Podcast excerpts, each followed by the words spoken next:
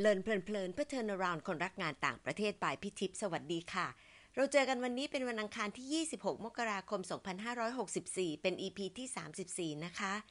ใน EP ที่ 33 เรื่องสัมภาษณ์อย่างสร้างสรรค์ พี่อยากจะสรุปเอเซน3เรื่องค่ะ ข้อ 1 ให้กลับไปทวนเอเซที่เขียนไว้ เตรียมตอบให้ดีเพื่อแสดงให้เห็นถึงความเป็นมืออาชีพของเรา ข้อ 2 มีกลยุทธ์ที่จะสื่อให้กรรมการจำเราได้ และรับรู้ถึงแพชชั่นของเรา ข้อ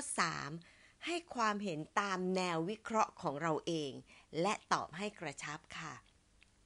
การสมัครทุนไม่ว่าจะเป็นทุนอะไรก็ตาม แค่เราเริ่มคิดอยากลองก็เป็นจุดแรกที่ทำให้เกิดการวางแผนแล้วก็เลือกทุนที่จะสอบแล้วก็ให้เหมาะกับเรานะคะ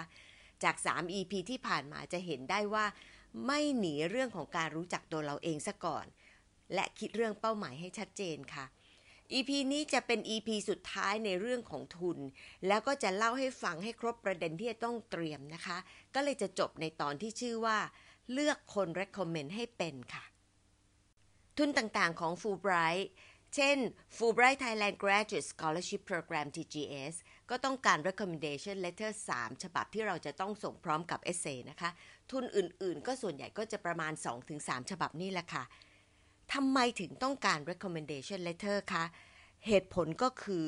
ผู้ที่คัดกรองใบสมัครและกรรมการสอบสัมภาษณ์ จะรู้จักตัวเรามากขึ้นจากข้อมูลที่ผู้เขียน recommendation letter ระบุถึงตัวเราละค่ะ เพราะฉะนั้นเรื่องนี้ทุกคนจึงจำเป็นที่ต้องให้ความสำคัญโดยเลือกคนที่ช่วยเขียนให้ดี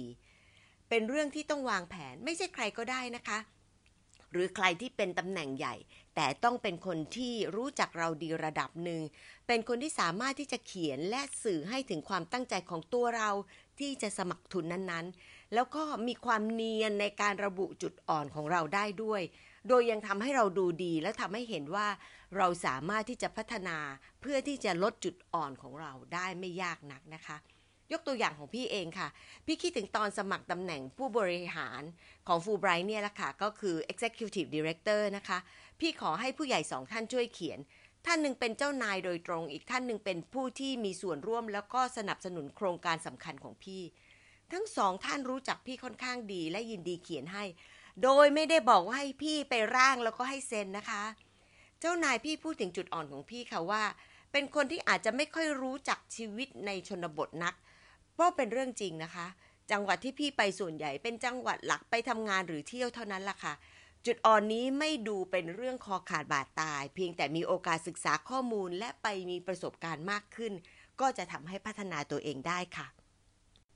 เท่าที่พี่เคยเห็นค่ะ ปัญหาที่เกิดขึ้นจากการที่มี recommendation letter ก็คือ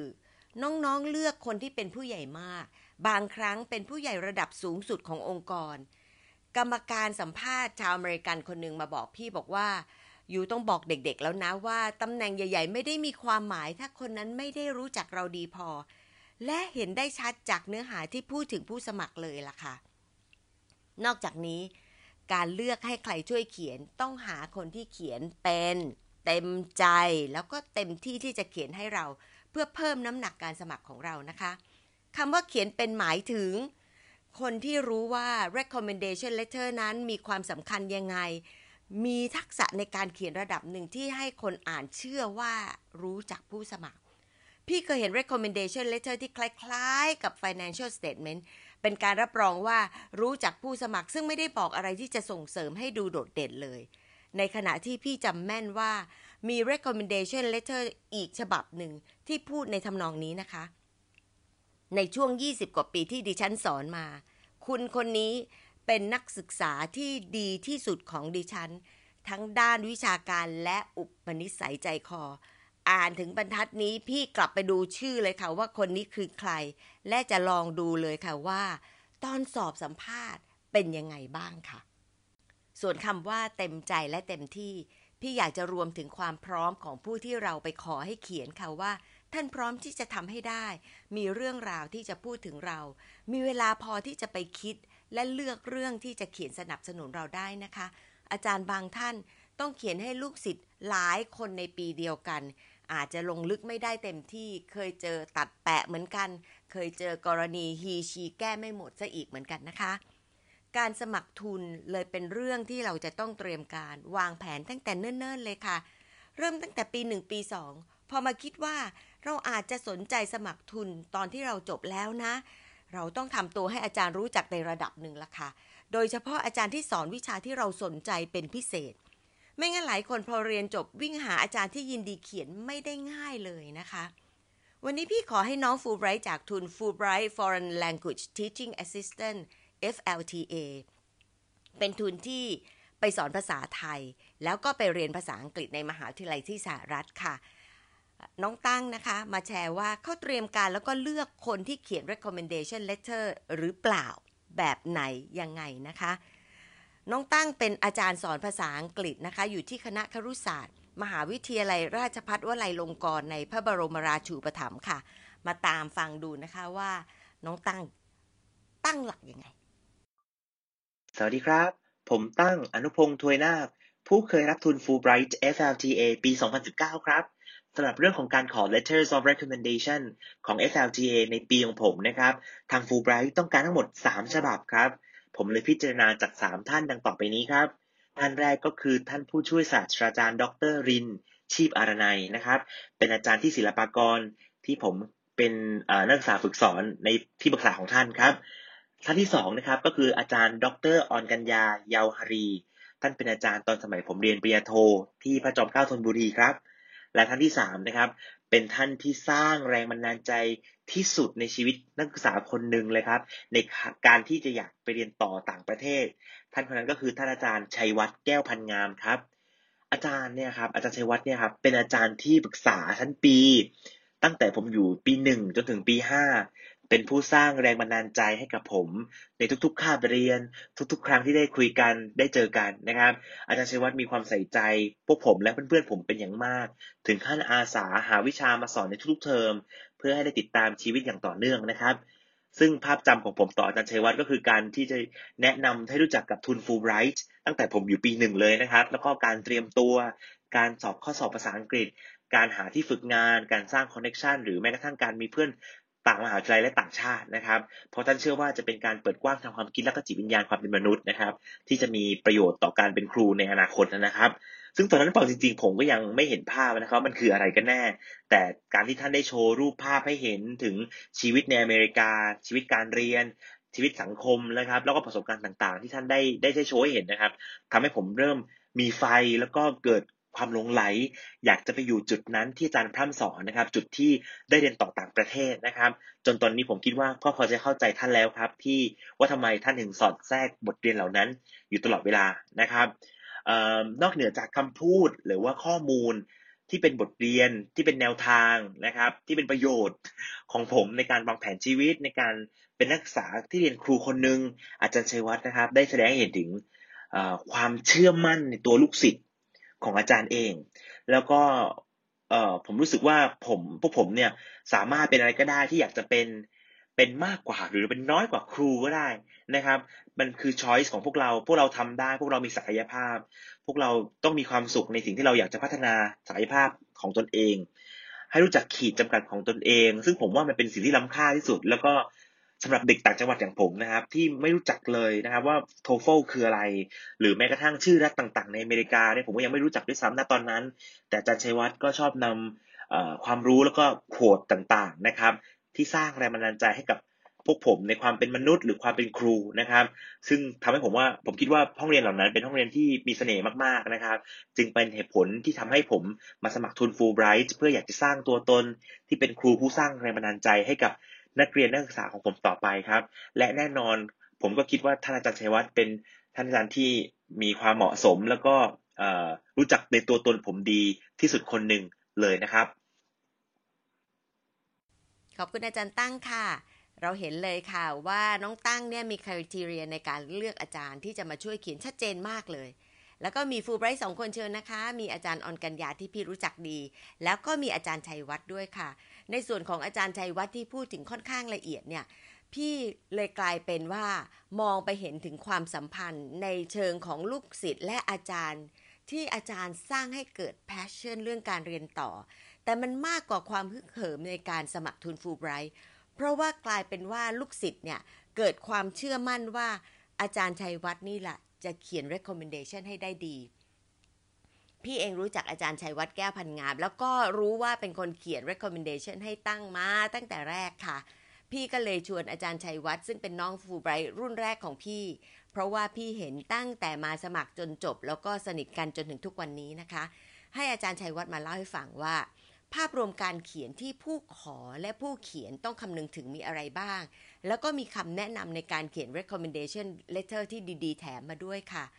ฟังอาจารย์ชัยวัฒน์เปียกนะคะ ซึ่งตอนนี้สอนอยู่ที่คณะศึกษาศาสตร์ มหาวิทยาลัยศิลปากร ประสบการณ์หลายฐานะมากค่ะ ครั้งนี้ทั้ง reflect และ think through อย่างมากเลยค่ะ ฟังอาจารย์เปียกนะคะ ดีครับ สวัสดีครับ ขอบคุณมากนะครับ ขอบคุณพี่ทิพย์สำหรับโอกาสนี้ในการให้มาแลกเปลี่ยนประสบการณ์ในการเขียน recommendation letter นะครับ ซึ่งผมเองมีประสบการณ์ทั้งในฐานะที่เป็นนักเรียนนะครับ สอบชิงทุนสมัครมหาลัย แล้วก็แล้วก็เป็นอาจารย์มหาลัยที่จะเขียน recommendation letter นะครับ ตลอดจนเป็นกรรมการนะครับ หลายแห่งในการพิจารณา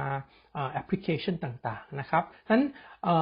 คลิปนี้นะครับน่าจะเป็นประโยชน์ทั้งต่อคนที่ต้องเขียน recommendation letter แล้วต่อผู้สมัครเองนะครับ ประกอบไปด้วย4 topic สำคัญนะครับ ก็คือใครเป็นคนเหมาะสมที่สุดที่จะเขียนนะครับ 1 2 คือเตรียมตัวก่อนเขียนอย่างไรนะครับ 3 สิ่งที่จะเขียนแล้วก็ 4 ก็คือข้อควร ระวังที่สุดนะครับ ใครที่เป็นคนเหมาะสมที่สุดที่จะเขียนอันนี้สำคัญที่สุดเลยก็คือนะครับหนึ่งก็คือต้องเป็นผู้ที่เกี่ยวข้องโดยตรงกับผู้สมัครนะครับ โดยมากแล้วเขาจะต้องการประมาณ 2-3 ฉบับ แล้วก็ควรที่จะมีมิติหลากหลายนะครับ ไม่ใช่พิมพ์เพียงแค่อาจารย์อย่างเดียว อาจจะเป็นอาจารย์ที่ปรึกษาวิจัยนะครับ หรือที่ปรึกษาการทำกิจกรรม และหัวหน้างานที่เราฝึกงานด้วย ซึ่งจะเป็นประโยชน์มากที่จะทำให้นะครับผู้อ่านเนี่ยได้เห็นหลายมิติของผู้สมัครนะครับ สำหรับการเตรียมตัวก่อนเขียนเนี่ยนะครับมีอยู่ด้วยกันประมาณ 4 ประเด็นที่ผมจะทำอยู่เสมอหนึ่งก็คือต้องถามตรงๆนะครับ ไปก่อนว่า willing ที่จะเขียน positive letter of recommendation ไหมนะครับ ทั้งตัวผู้รับจะเขียนแล้วก็ตัวผู้ถามด้วยนะครับ ถ้าท่านไม่คิดว่าจะสามารถเขียน recommendation letter ได้ โดยปกติแล้วปฏิเสธไว้ก่อนจะดีกว่านะครับ หรืออย่าไปบังคับให้ท่านต้องเขียนนะครับ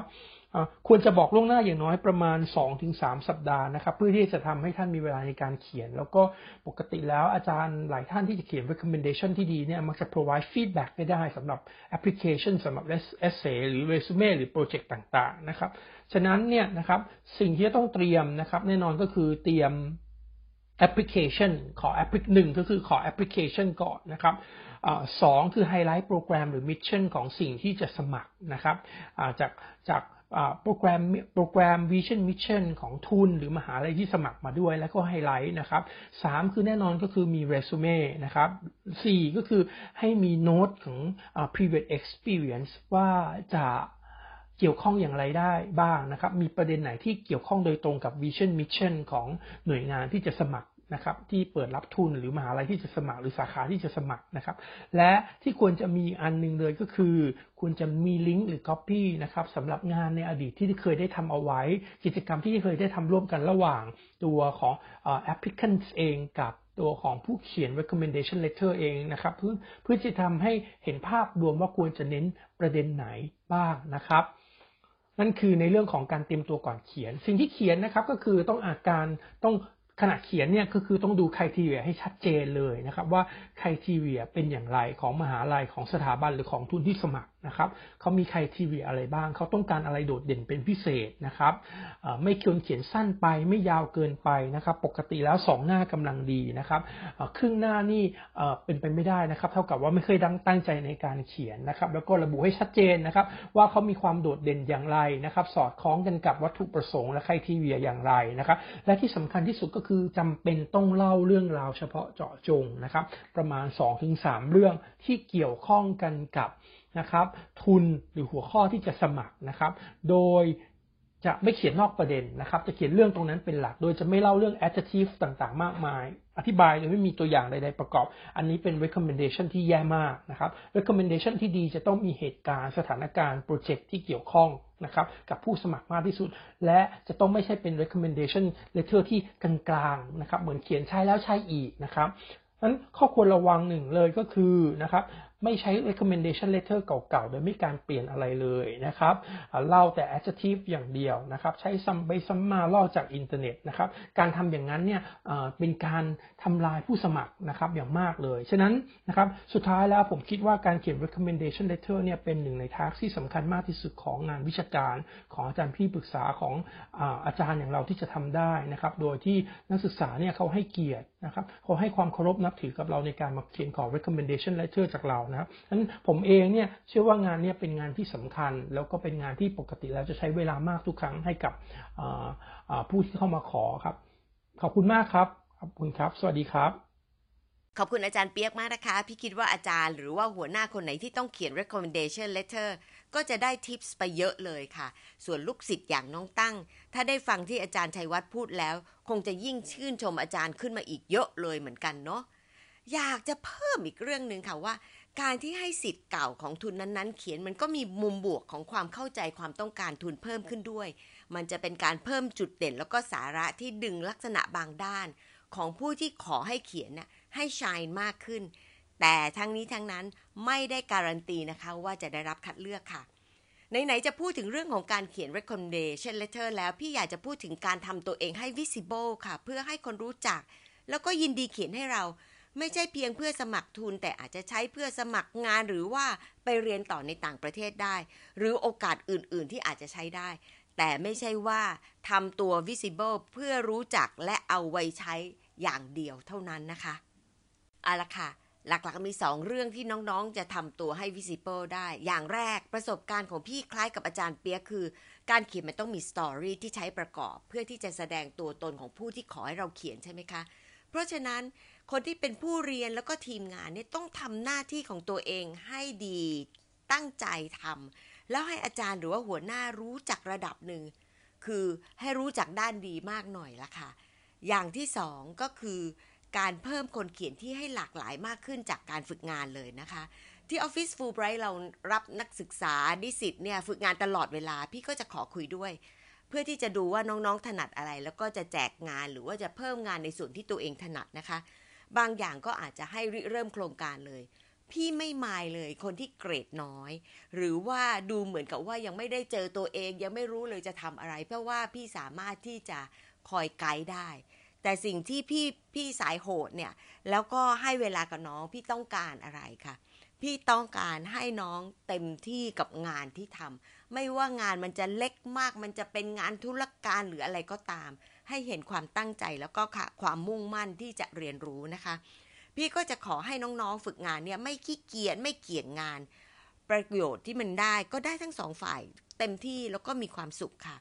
พอนึกถึงตอนนี้ก็เลยนึกถึงเจน้องชื่ออภิวัตสุภาธีรวณิชนะคะ ตอนนี้ทำงานเป็นนักเขียนอยู่ที่ Time Out Bangkok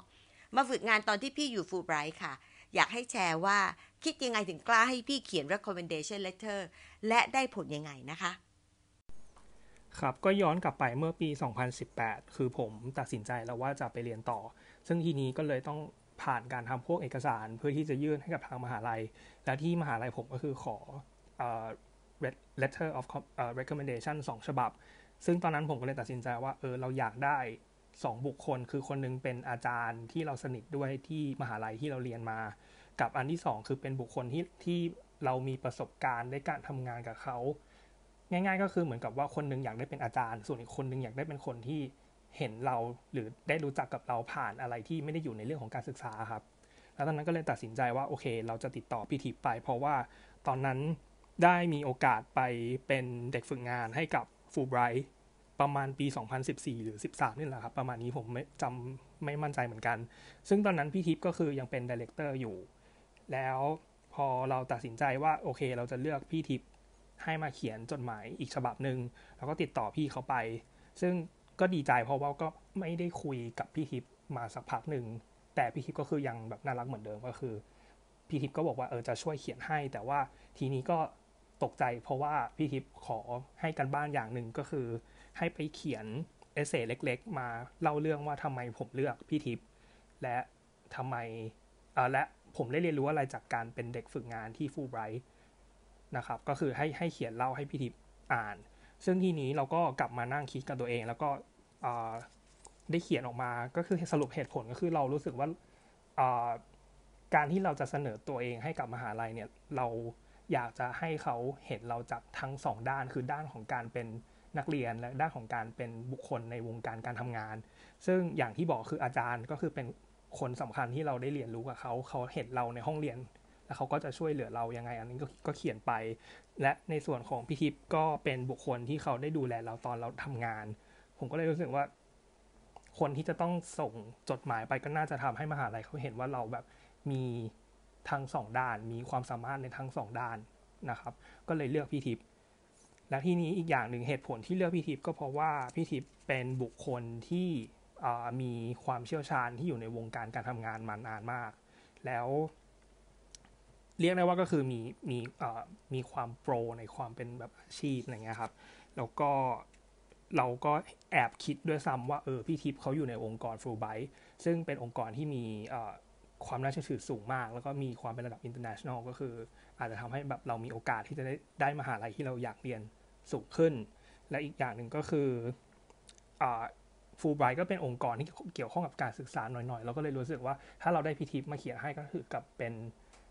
double bonus อะไรอย่างเงี้ยครับ ก็ถือว่าดีใจมากที่พี่ธีได้ช่วยเขียนให้ตรงนี้ครับผมขอบคุณเจนะคะ ที่แบ่งปันเรื่องราวค่ะ ที่จริงเจอัดให้พี่อีกหนึ่งตอนที่ยาวกว่านี้ แล้วพี่ก็ชอบชอบ แต่ความที่ไม่อยากให้แต่ละ EP ของพี่เนี่ยยาวเกินไปก็เลยขอเอาเป็นตอนที่สั้นลง เลยมาเล่าเพิ่มเองค่ะว่า ปกติพี่ไม่ค่อยปฏิเสธใคร เพราะว่าคงมีความต้องการจริง ๆ ถึงมาให้เขียน แต่สำหรับเจเนี่ยพี่ไม่คิดนาน เพราะว่าเรารู้จักกันดีระดับหนึ่งเจฝึกงานแล้วก็พี่เห็นความเต็มที่ในการเรียนรู้ค่ะ เป็นคนเปิดฟังฟีดแบ็แล้วเอาไปคิดด้วย อาจจะเป็นเรื่องเล็กๆนะคะที่มองไปว่ามันมีความสำคัญต่อการทำงานเจเอาไปคิดแล้วก็เรียนรู้จากมันค่ะ เช่น การสั่งอาหารที่ต้องคำนึงถึงความหลากหลายของคณะกรรมการ มากกว่าสิ่งที่เราคิดว่าเนี่ยพอแล้วดีที่สุดแล้ว หรือว่าวิธีการเขียนอีเมลที่ต้องพัฒนาตัวเองไม่ให้ดูง่ายจนเกินไปนะคะ เจเองสมัครไปที่ Goldsmiths University of London สาขาวัฒนธรรมศึกษา รักมากอยากเรียนที่นี่มาก ถึงแม้ reject เต็มที่มาก สมัครที่เดียวไม่มี backup ค่ะ ก็ถือว่า มีวิธีคิดในการเลือกคนเขียน recommendation ที่ดี ได้ไปเรียนจนจบแล้วก็กลับมาแล้วค่ะ เป็นไงคะ การจะขอให้คนเขียน recommendation ไม่ใช่ใครก็ได้ ขณะเดียวกันต้องเขียนได้ strong และ positive ซึ่งก็ไม่ใช่เรื่องง่าย ๆ เลือกให้เป็นเลือกให้ถูกทั้งผู้ขอและผู้เขียนเนี่ยแหละค่ะอย่างที่อาจารย์เปียกบอกค่ะ ผู้เขียนก็ต้องดูให้ดีเหมือนกันว่าเราพร้อมแค่ไหนด้วยนะคะ อาละค่ะรีเฟล็กกันเลย จากที่ฟังฟังมาเนี่ย เรื่องที่เราคิดว่าเรามักจะพลาดเวลาขอให้หัวหน้าหรืออาจารย์เขียนคืออะไรคะ แก้ยังไงดี เราจะเริ่มพัฒนาตัวเองให้เป็นคนเขียน positive recommendation ได้ยังไงคะ ขอบคุณที่ตามฟังแล้วพบกันวันอังคารหน้านะคะ สวัสดีค่ะ